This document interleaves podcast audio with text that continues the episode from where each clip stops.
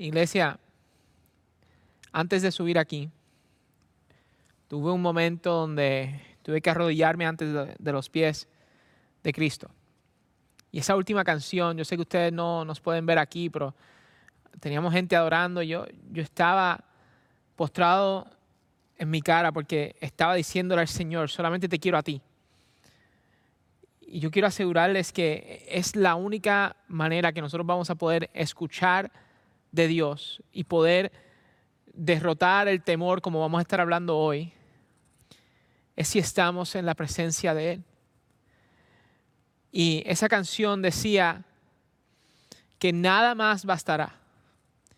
Y hay tantas cosas en este mundo que tratan de obtener nuestra atención, de obtener nuestra afección.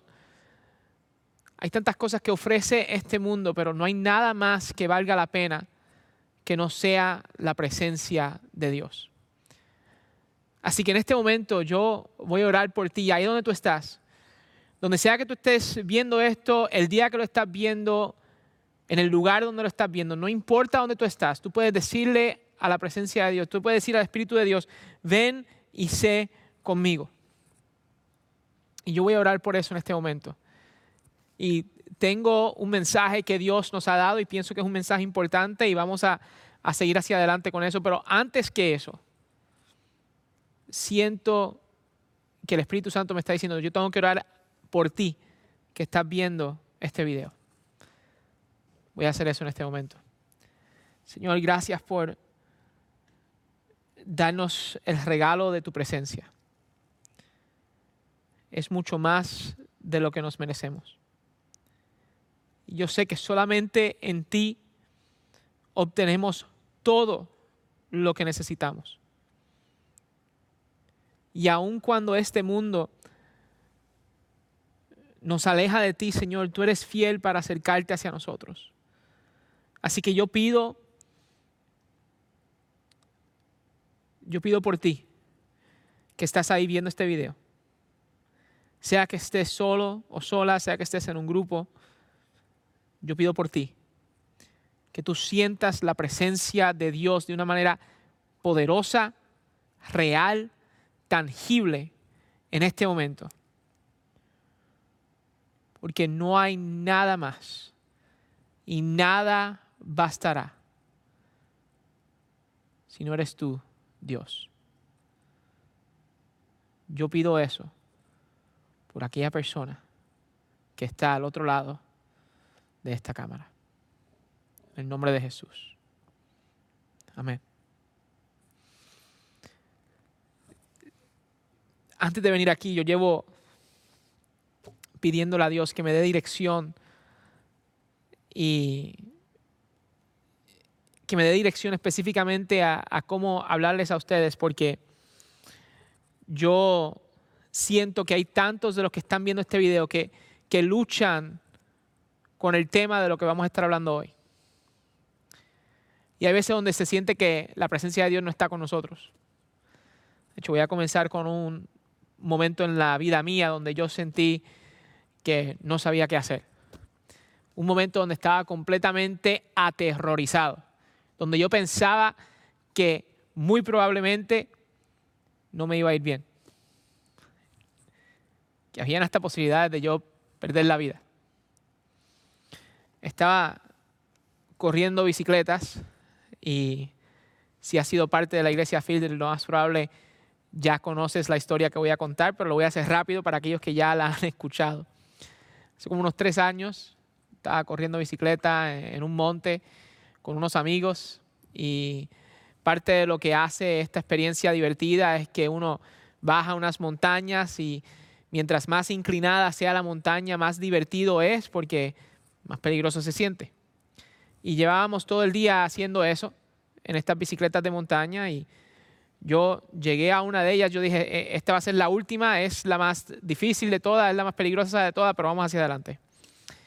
Y yo me tiro en esta montaña bien inclinada, y es un monte, ¿verdad? No una gran montaña, sino un, monte, una bajada, una inclinación, pero estaba, estaba bien fuerte la inclinación. Y yo tan pronto comienzo a bajar, me doy cuenta que no hice la mejor decisión.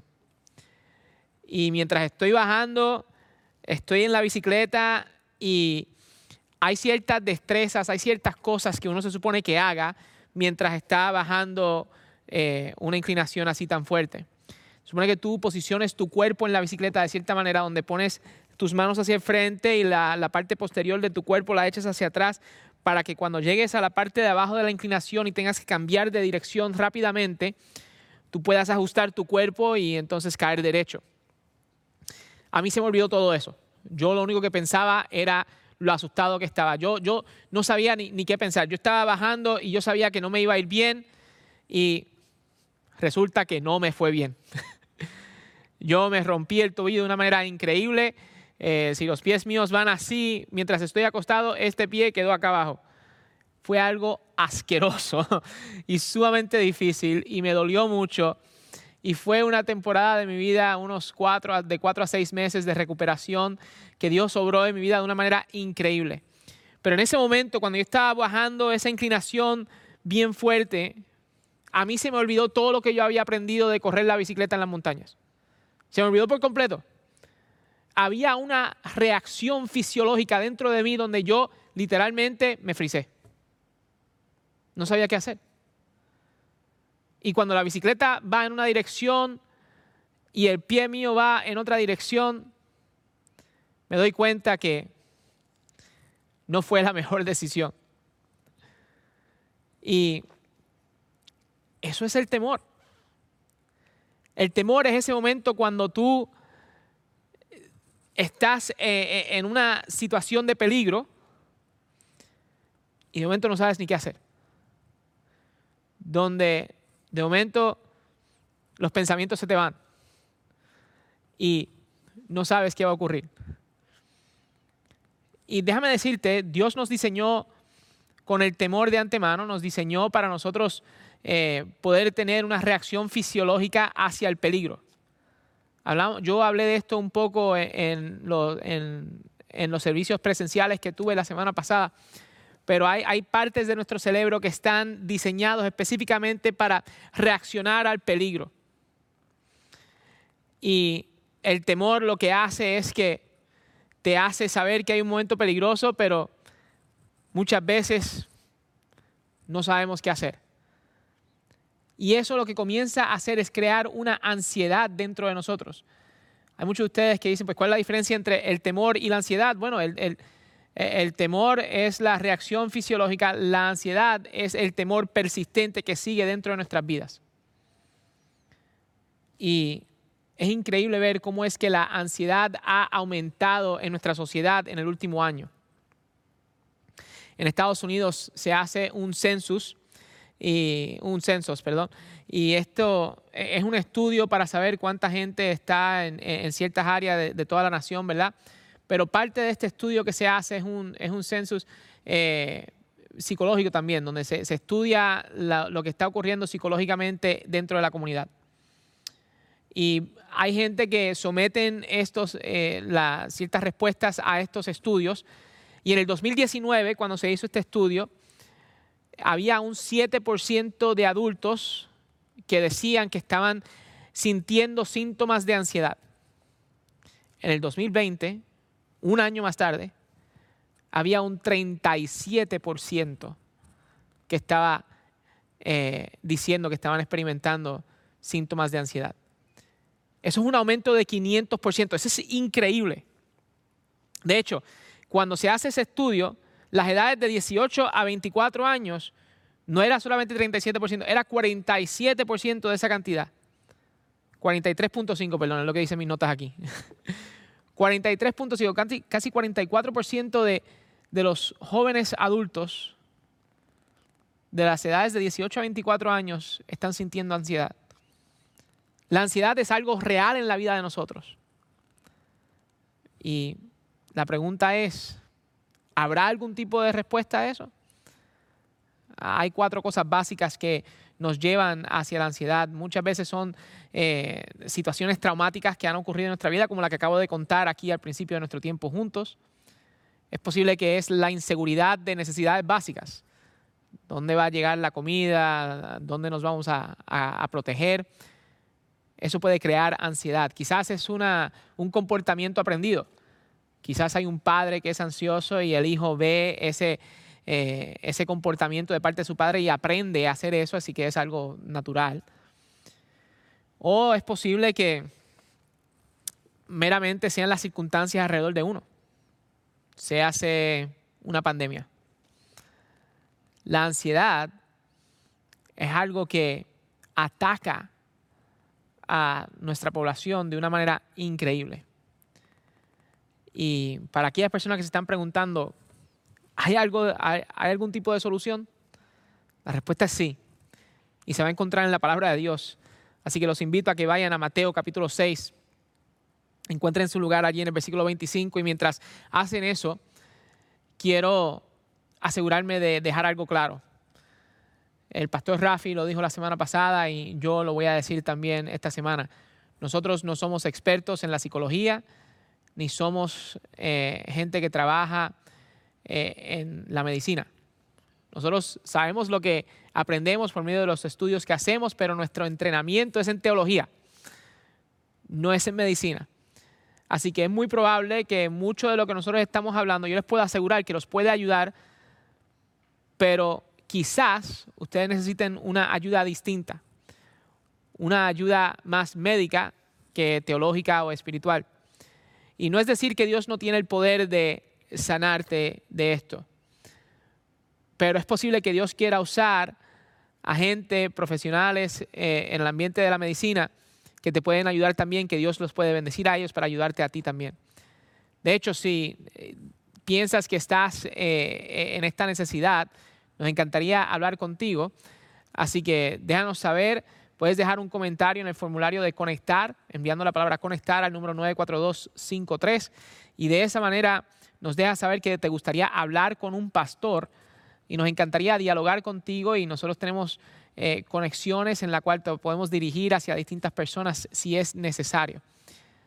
Pero más que nada lo que queremos es que esta conversación comience y dejar claro que nosotros aquí no estamos diciendo que la medicina no es una oportunidad viable para, para las personas o decir si buscas ayuda médica tienes menos fe. Eso no es lo que estamos diciendo aquí. Estamos diciendo claramente, Cristo te puede ayudar. Y para muchos de nosotros, quizás no necesitamos esa ayuda médica, quizás podemos encontrar lo que necesitamos directamente en la palabra de Dios.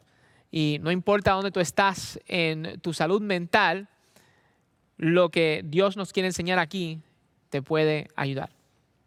Así que vamos a comenzar en el versículo 25. Dice, por eso les digo, no se preocupen por su vida, no qué comerán o beberán, ni por su cuerpo, cómo se vestirán. Aquí esa palabra de, preocuparse, ¿verdad? Esa es la que nos lleva a relacionarla a la ansiedad. Así le está diciendo, no, se preocupen de, las cosas, no se preocupen de la vida, de qué comerán, de qué beberán. Y yo veo eso y yo digo, ajá, eso es fácil decirlo de boca para afuera, pero la vida real es la vida real. Hay ciertas cosas que están ocurriendo en la vida mía que me causan ansiedad, que me causan temor. Acuérdense, la ansiedad es el temor persistente en nuestras vidas y hay, circunstancias que persisten y son difíciles de no tener algún tipo de temor. Así que yo miro esto y yo, posiblemente muchos de ustedes estarían teniendo una conversación con Cristo diciéndole, oye, brother, eh, ¿qué es esto? ¿Tú crees que yo quiero sentirme ansioso? Yo no me quiero sentir ansioso. Yo no quiero preocuparme por las cosas, yo no quiero sentir el temor, pero es algo natural. Entonces, ¿qué puedo hacer con eso? No solamente lo, dice Jesucristo aquí, pero en, Filipenses, capítulo 4, versículo 6, no tienen que ir allí, pero quiero leerles la primera porción de ese versículo. Dice, no se inquieten por nada. Así que el apóstol Pablo y Jesucristo están diciéndonos a nosotros, mira, no, no se preocupen de nada. Si en algún momento tú te has sentido así, donde tú dices, yo no puedo más, eso, eso, es, eso no es real. No es posible poder llegar a ese momento. Entonces ahí mismo es donde te quiere Satanás. La semana pasada hablamos sobre Satanás y explicamos que Satanás es el padre de las mentiras. Y hay ciertas mentiras básicas que él usa y una de ellas es que tú no eres capaz de derrotar nada, que, no tienes eh, esperanza, que no tienes el poder de poder derrotar la dificultad que tienes en tu vida en este momento. Y eso es una mentira, porque el poder está en la palabra de Dios. El poder está aquí. Pero Satanás quiere distorsionar lo que es verdad y decirnos a nosotros que no podemos con esto. Y sí, en nuestras propias fuerzas no podemos hacer estas cosas. El, el, temor no es algo que meramente tú puedes decir, ya, no voy a sentir temor. O la ansiedad, ya, no voy a sentir la ansiedad. Eso no es así. Pero aquí Jesucristo nos va a dar unos pasos bien prácticos de cómo cambiar la, la manera de nuestro pensar para ver cómo es que podemos evitar el sentir este tipo de temor o cómo podemos reaccionar al temor que está dentro de nuestras vidas. Miren cómo sigue diciendo en la segunda parte del versículo 25. Dice, ¿no tiene la vida más valor que la comida y el cuerpo más que la ropa? Fíjense en las aves del cielo. No siembran, ni cosechan, ni almacenan en graneros. Sin embargo, el Padre Celestial las alimenta. ¿No valen ustedes mucho más que ellas? ¿Quién de ustedes, por mucho que se preocupe, puede añadir una sola hora al curso de su vida? ¿Y por qué se preocupan por la ropa?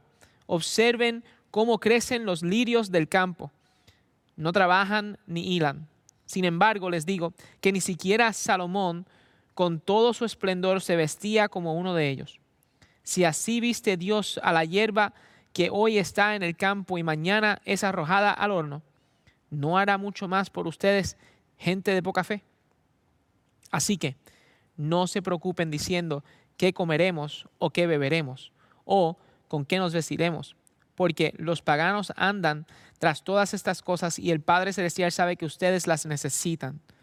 Más bien busquen primeramente el reino de Dios y su justicia y todas estas cosas les serán añadidas. Hablamos de esto al principio de nuestro tiempo juntos. Estábamos hablando que lo más importante es buscar de la presencia de Dios. Y mire que cuando tú buscas de la presencia de Dios, cuando tú buscas primeramente el reino de Dios, todas estas cosas van a ser añadidas.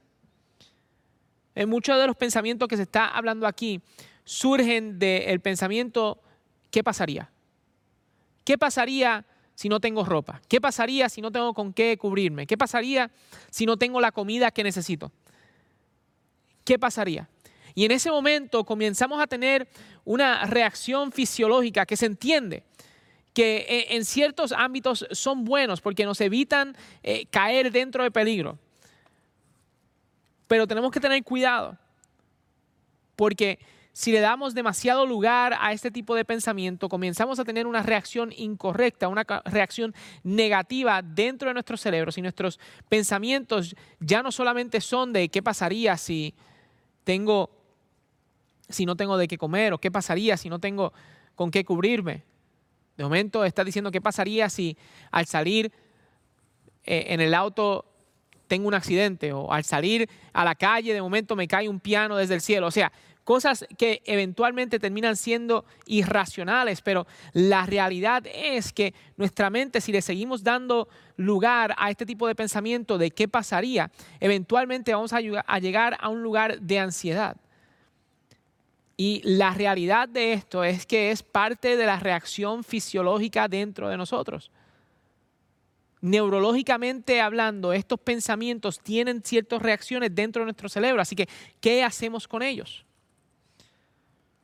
Pues tenemos que hacer lo que hablamos la semana pasada. La semana pasada mencionamos de dos cosas que uno hace cuando comienza a ver este tipo de, de mentira que Satanás nos quiere dar. Número uno es tomar cautivo cada pensamiento. Ok, Tony, pues ¿qué quiere decir tomar cautivo cada pensamiento? Pues si, si tú ves el mandato que está diciendo Jesucristo aquí, Él no está diciendo supriman sus emociones. Él está diciendo vamos a procesar esas emociones, vamos a ver por qué estamos sintiendo esto. hay tres preguntas básicas que nos podemos hacer para tomar cautivo cada pensamiento. Número uno, podemos preguntarnos qué está causando el temor. Aquí la gente estaba preocupada de qué comer, aquí la gente estaba preocupada de qué tipo de ropa iban a tener y Jesucristo le está diciendo, esas son necesidades básicas que el Señor va a suplir dentro de ustedes. Busquen primero el reino del Señor y todas esas cosas van a ser añadidas. Así que, ¿qué está causando el temor? La falta de comida o la falta de ciertas necesidades, en este caso. Entonces, la pregunta es, ¿qué dice la palabra de Dios? Esa es la segunda pregunta. ¿Qué dice la palabra de Dios sobre este temor? Pues que no tenemos por qué temer porque el Señor va a suplir todas nuestras necesidades. Entonces, la tercera pregunta es, ¿debo temer en este momento? Aquí nos está diciendo Jesucristo que en este caso no hay por qué temer, porque Jesucristo se va a encargar de todas esas cosas. Pero no solamente se trata de tomar cautivo cada pensamiento, sino que se trata de reemplazarlo con algo. Uno siempre tiene que tomar cautivo el pensamiento y tiene que estar dispuesto a reemplazarlo con otro pensamiento. Pues entonces, ¿cuál es el pensamiento con el cual debemos reemplazar el temor? Pues el temor o la ansiedad se reemplaza con la paz. Quiero enseñarles lo que nos enseña eh, eh, el libro de Juan, capítulo 14, comenzando en el versículo 25. Miren lo que dice. Todo esto lo digo ahora que estoy con ustedes, pero el consolador, el Espíritu Santo, a quien el Padre enviará en mi nombre, les enseñará todas las cosas y les hará recordar todo lo que les he dicho. La paz les dejo, mi paz les doy. Yo no sé, yo no se la doy a ustedes como la da el mundo. No se angustien ni se acobarden. Ahí está diciendo nuevamente esa palabra de no se angustien, no tengan ansiedad, no tengan temor. ¿Por qué? Porque nosotros recibimos la paz de Dios que sobrepasa todo entendimiento. La paz que solamente viene por el Espíritu Santo, quien es quién? El consolador. El que nos dice a nosotros, yo estoy contigo. Es bien distinto cuando uno está viviendo su vida sabiendo cuál es el final. Porque no importa el peligro que está a nuestro alrededor, de momento nosotros sabemos que al final de todo Cristo tiene la victoria. Y cuando tú sabes y estás seguro de lo que va a ocurrir al final, tú vives una vida mucho más tranquila. Les quiero tratar de explicar esto con eh, un pequeño ejemplo de la vida mía. A mí me encanta llegar a mi casa. Y recientemente llegué a mi casa y había un letrero bien grande. Yo me estaciono eh, en la parte de frente de mi casa y, me estaciono frente a la puerta del garaje, porque el garaje es más un almacén, pero eso es otra historia para otro día. Y yo me, me estaciono frente al garaje y hay un letrero ahí que dice, papá, ven y búscalos, estamos escondidos. Y yo entro a la casa y en un minuto yo encuentro a mi familia. Estaban todos escondidos. Honestamente, mis hijos siempre se esconden en el mismo lugar, se esconden en la parte de atrás del closet mío. Y siempre que me estoy acercando, yo estoy diciendo, ¿dónde estará mi familia? Y ellos se comienzan a reír porque están emocionados de que yo llegue a casa. Eso a mí me llena el corazón. Pero hubo una vez donde no me dejaron un letrero, yo llego a casa y entro por la puerta y pongo a buscar a todos lados y digo, ok, ¿dónde está mi familia? No la veo, no escucho nada. Y pasa un minuto y yo estoy diciendo, ok, quizás están escondidos como lo hacen regularmente, o sea, no, no pasa todos los días, pero pasa de vez en cuando. Yo me pongo a buscar y pongo a gritar, no a gritar, pero a, a llamar al nombre de mis hijos, Isaías, Elías, ¿dónde están?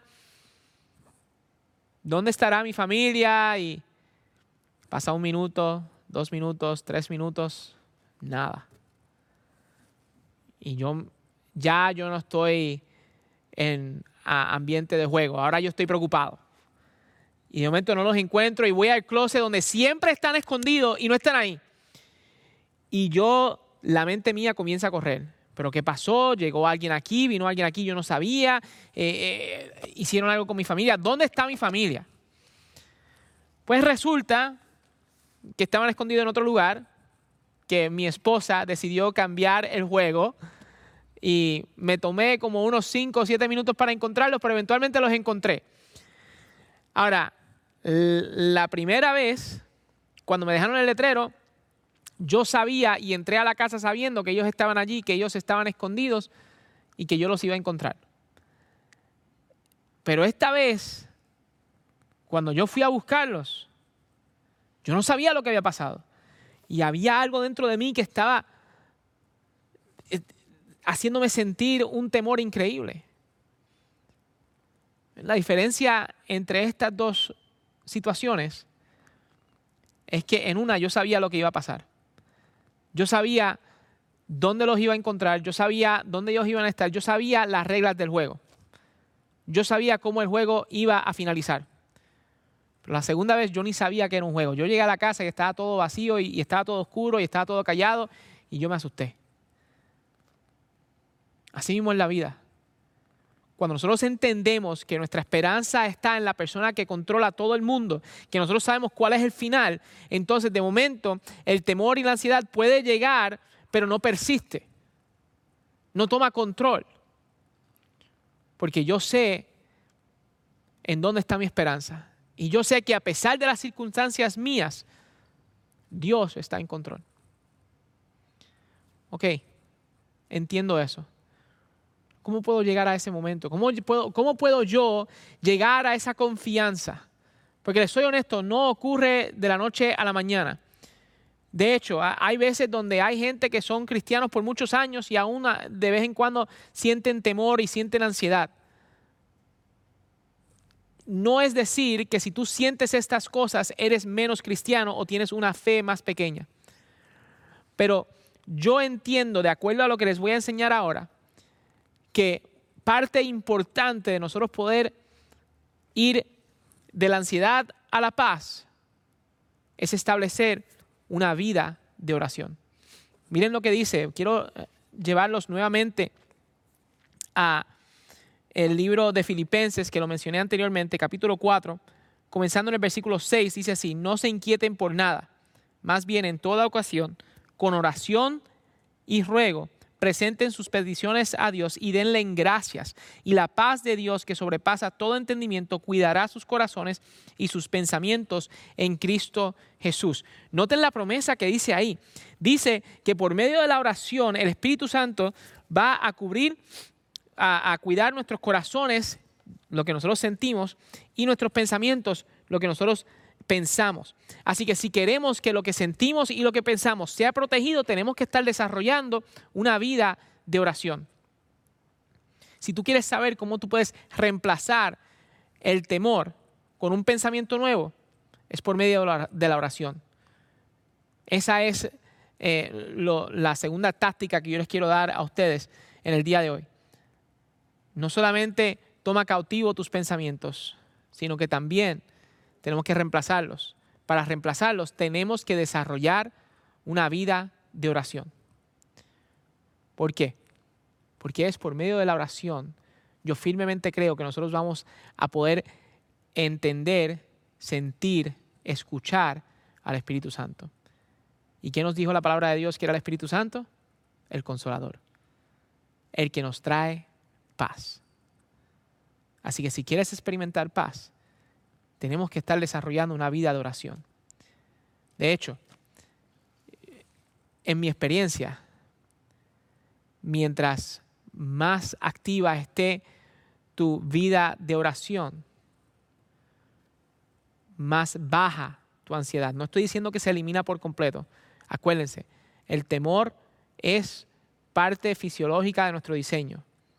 Así que no estoy diciendo que se va a eliminar el temor por completo. Pero estoy diciendo que mientras más eh, sube nuestra, nuestra actividad de oración, más disminuye el efecto del temor en nuestras vidas. Y si no estamos pasando tiempo con el Señor, si no estamos pasando tiempo en la presencia de Dios, es muy probable que el temor tenga más lugar en nuestras vidas.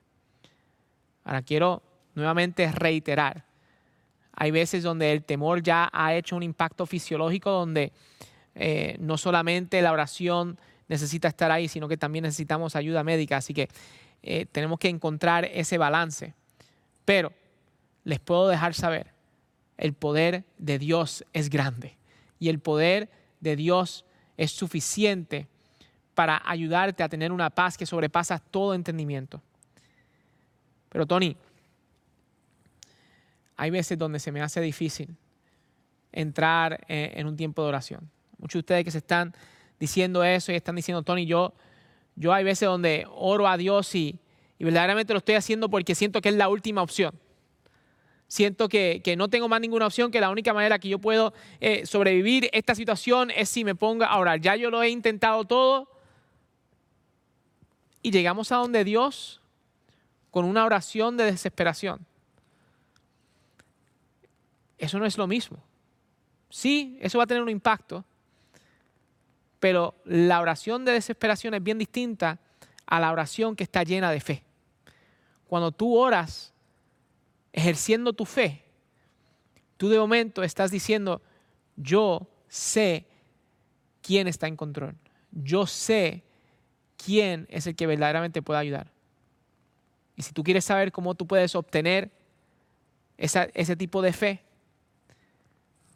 la clave está aquí en este pasaje.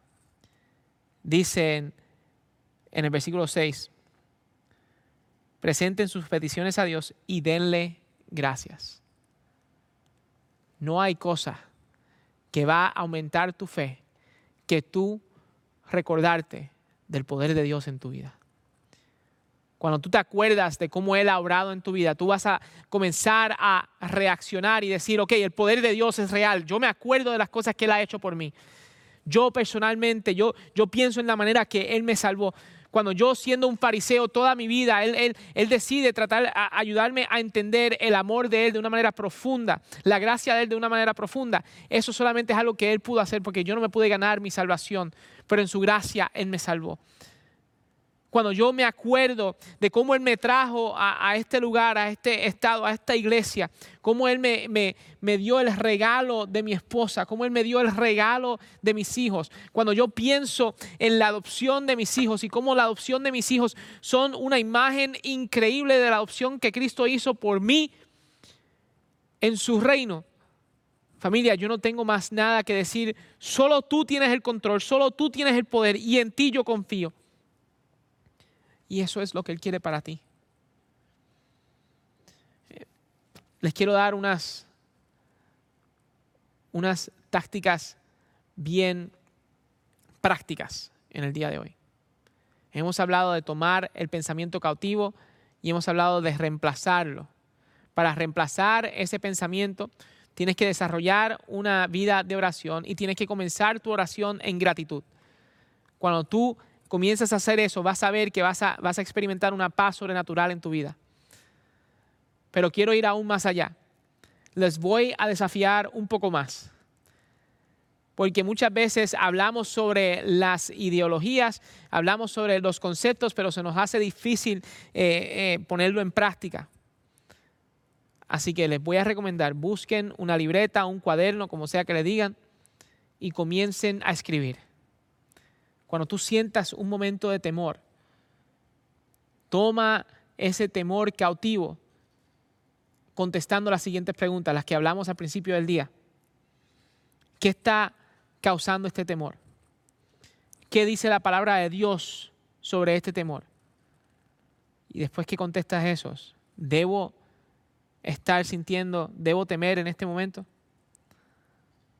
Al tú hacer eso, escríbelo para que tú veas y pídele dirección al Espíritu Santo que te ayude a entender la situación que estás sintiendo en ese momento. Y, pero no pares ahí. Después que tú respondes a esas preguntas, comienza tu oración, pero comiénzala en gratitud. Comienza diciéndole a Dios, Dios, gracias por cómo tú has hecho esto en mi vida. Y escribe todo lo que venga a tu mente de la manera en que Dios ha obrado en tu vida. Y por fin, entonces, pídele ayuda a Dios en, una oración de petición. Haz eso escribiéndolo en, en un cuaderno y vas a ver cómo es que poco a poco vas a comenzar a sentir una paz mucho más de lo que te puedes imaginar. Pero hay algunos de ustedes que yo entiendo que aún esa práctica se les hace difícil. Que aún el, el pensar en, escribir esas cosas se les hace difícil porque se sienten muy culpables. Dicen, el, temor tiene demasiado control en mi vida, eh, soy muy ansioso. Yo, yo no puedo ni pensar en las cosas que Dios ha hecho por mí porque honestamente soy un cristiano terrible. Eso es una mentira del enemigo de Satanás. Eh, o sea, eso es Satanás diciéndote a ti que no tienes poder. Pero eso no es lo que te dice Jesucristo.